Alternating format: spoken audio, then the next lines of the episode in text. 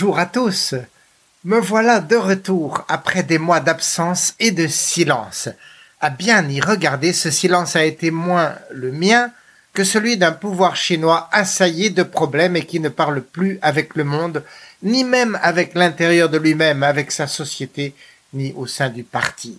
Ce silence a été celui de Xi Jinping, qui, après avoir été au début de son règne l'empereur de la faconde, de la parabole, de la saga d'une Chine en plein réveil, s'est à présent emmuré en lui-même pour devenir l'empereur du silence. Il y a quelque chose de pourri dans le royaume du Danemark, disait la semaine passée l'ambassadeur des États-Unis au Japon. Le diplomate citait Shakespeare pour parler non du sympathique pays scandinave, mais bien de la Chine. Sa prise de parole était due à l'absence à Hanoï les 7 et 8 septembre de Li Shangfu, le ministre chinois de la Défense, où il aurait dû rencontrer ses collègues de l'armée vietnamienne. En fait, cela faisait presque un mois depuis le 29 août que le patron des forces chinoises avait disparu sans réapparaître jusqu'à ce jour. Disparu, dites-vous. Ça ne vous rappelle rien?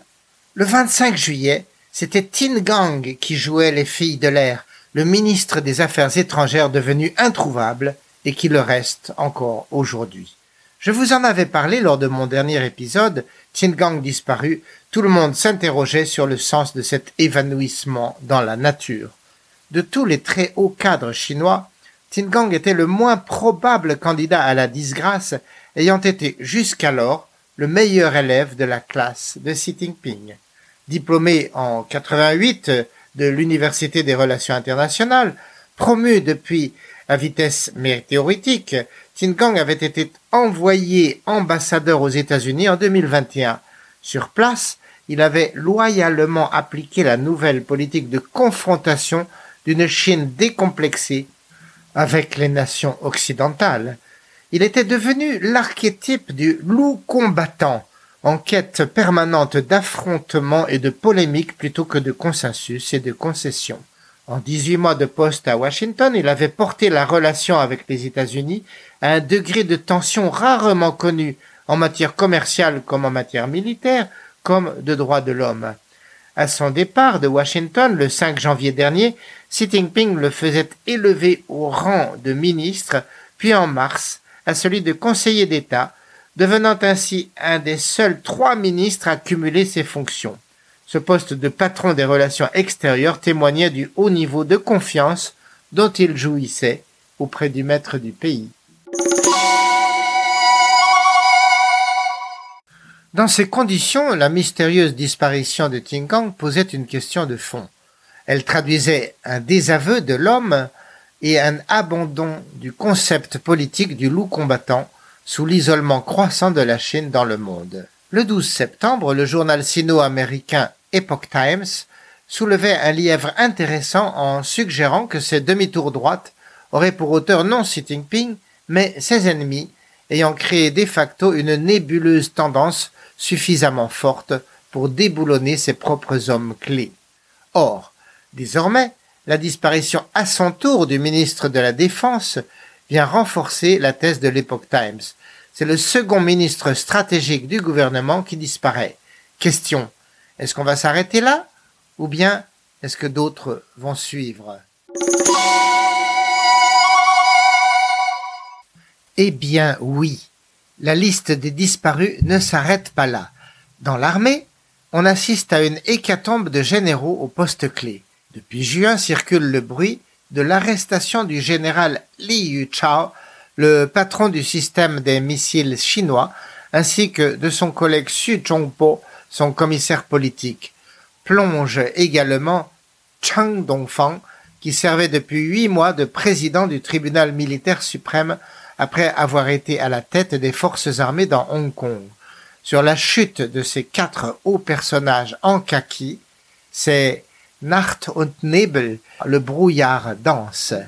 Ils auraient pu tomber sous l'accusation de corruption, puisque l'armée chinoise brasse chaque année des budgets considérables. Ils auraient aussi pu être tombés sous le coup d'une inculpation pour divulgation de secrets militaires, c'est-à-dire d'intelligence avec un pays ennemi, un thème qui obsède le sommet du régime.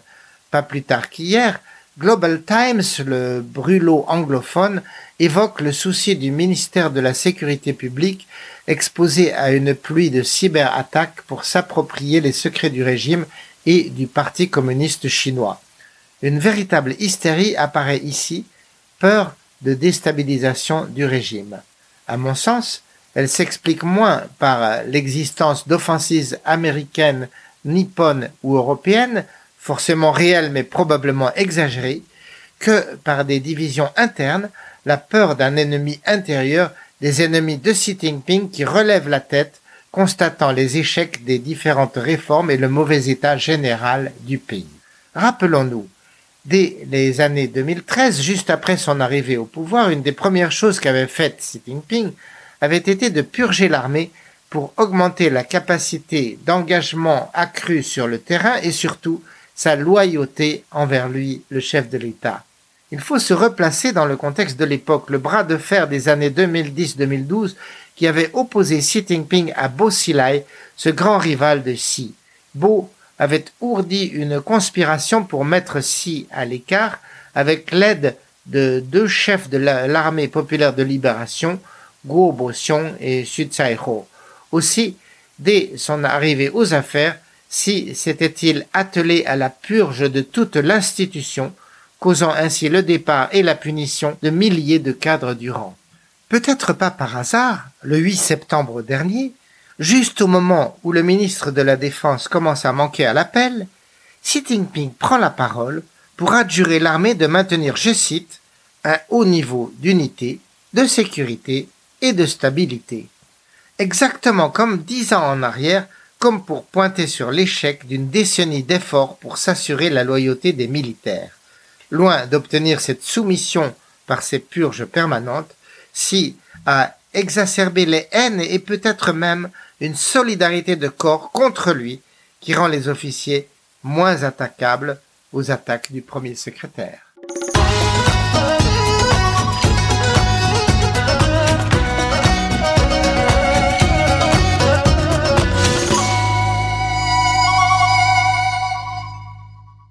Un autre échec frappe la Chine dans le système de santé, alors que le Covid dans ce pays menace de faire son troisième grand retour.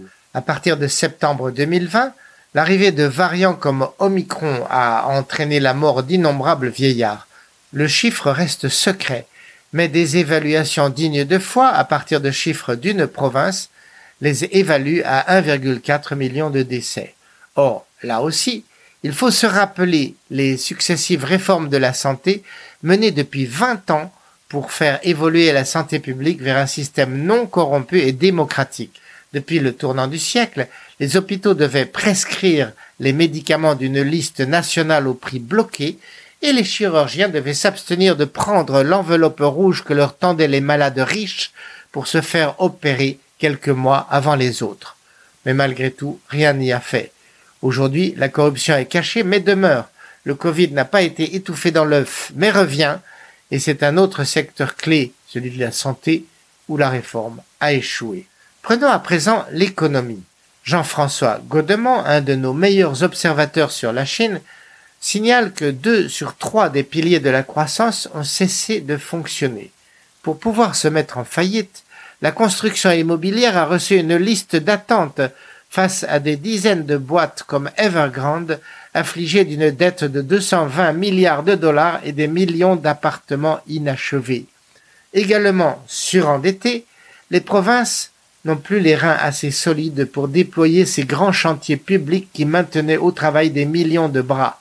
Quant au troisième pilier, la consommation, elle doit faire face à une population appauvrie par des mois de confinement du Covid sans soutien du gouvernement et qui s'abstient d'acheter par crainte des lendemains. L'exportation cale et marque le pas avec moins 9% en août. L'étranger redoute la récession, réduit ses commandes et même ses investissements. Là aussi, forcément, ce sont la perte de vitesse des grands groupes industriels et d'affaires, ceux publics qui, sous Xi Jinping, ont gaspillé les crédits et les contrats, et ceux du monde privé, éreintés depuis cinq ans par une politique idéologique inéquitable. Pour relancer l'économie, le pouvoir a fait trop peu.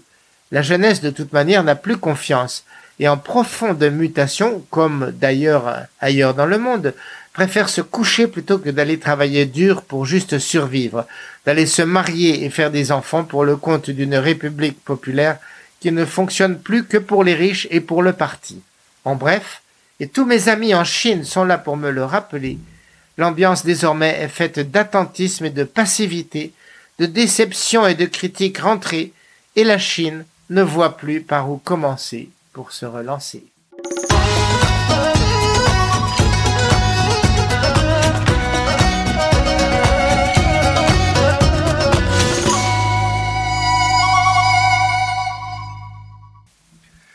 Les 9 et 10 septembre, à la surprise générale, Xi Jinping n'a pas voulu assister au sommet G20 à New Delhi. Le monde a fort gambergé sur les raisons l'ayant poussé à rester chez lui. Les uns ont avancé une récente tension avec l'Inde, alors que Xi venait de faire publier une carte de Chine dans le monde qui repoussait ses frontières, y compris sur des chaînes montagneuses revendiquées par le pays de Narendra Modi. D'autres évoquaient une volonté de poursuivre la dégradation des liens avec l'Amérique, et d'autres une solidarité avec Poutine qui, lui, ne pouvait pas venir en Inde par crainte d'un mandat d'arrêt international. Mais la raison principale me semble se trouver ailleurs, si énorme et si violente que personne n'ose la prononcer. Xi Jinping préférerait rester en Chine afin d'éviter le risque d'une destitution en son absence par une coalition de ses ennemis. Rester au foyer pour le maître du pays pouvant apparaître la façon la plus sûre de protéger sa place. Inutile de vous dire que de tout cela, à Pékin, l'on parle fort. La rumeur est étourdissante, d'autant qu'elle manque de substance pour se nourrir et s'agite sur la crête des vagues en surface de la houle, de la colère et du souci de l'opinion. Pendant ce temps, l'emploi se maintient, pour ceux qui en ont, mais des millions de PME non soutenues ont fermé leurs portes et renvoyé leur personnel à maison, à la campagne, et le moral est loin d'être au beau fixe. Une de ces rumeurs évoque le rituel sommet de Bedaïre, réunissant chaque mois d'août la soixantaine de cadres au sommet de cette villégiature balnéaire à 180 km au nord de la capitale. Cette tradition de Bedaïre remonte à l'époque glorieuse où le grand timonier en personne nageait près de la plage, entouré d'une demi-douzaine de solides maîtres nageurs. Pour la session 2023, de sources japonaises, Xi Jinping, en guise de bain, aurait été douché par un chœur de vieillards du parti, avec en tête Zhang Tinghong, l'ex-bras droit de Jiang Zemin, qui lui aurait reproché l'état déplorable de la nation après onze ans au gouvernail. Or, face à la critique, sans rien nier des échecs qu'on lui impute, Xi Jinping aurait fait cette réponse curieuse. Tous ces problèmes m'ont été légués par mes prédécesseurs.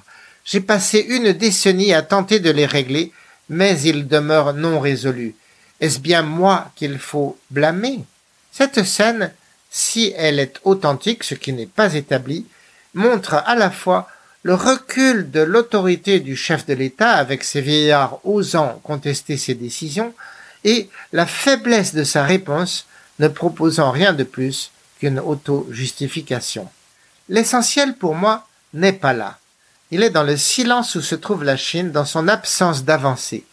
La Chine pourrait se retrouver cette année avec une croissance réelle de 3 à 5 selon les rares pronostics que d'aucuns se risquent encore à faire. Face aux 8 à 9 millions de jeunes diplômés qu'elle produit chaque année et qui ont de plus en plus de mal à trouver du travail.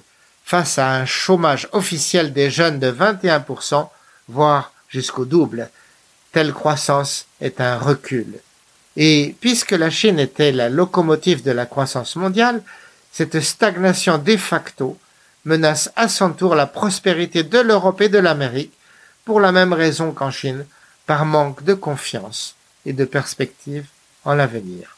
La Chine récolte ce qu'elle a semé.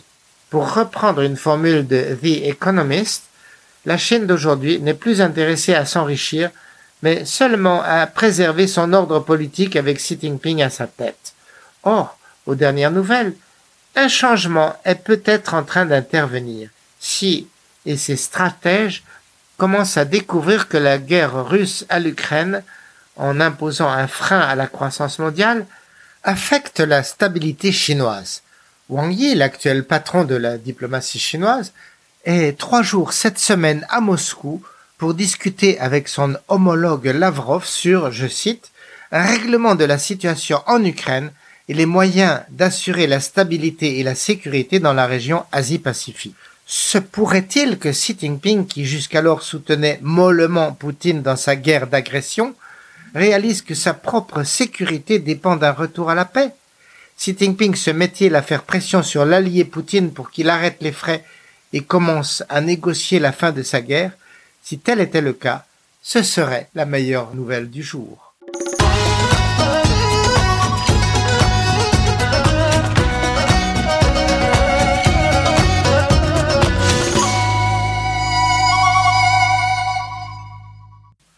Bien entendu, de telles perspectives, il est beaucoup trop tôt pour en parler. Mais ce conflit, il faudra bien qu'il s'arrête un jour, tant il ne reflète que l'intérêt de M. Poutine, tandis que la Chine et le monde n'ont rien à y gagner. Et sur ce, les amis, je vous souhaite une glorieuse journée d'automne et vous salue avec gratitude pour votre fidélité à m'écouter. À bientôt!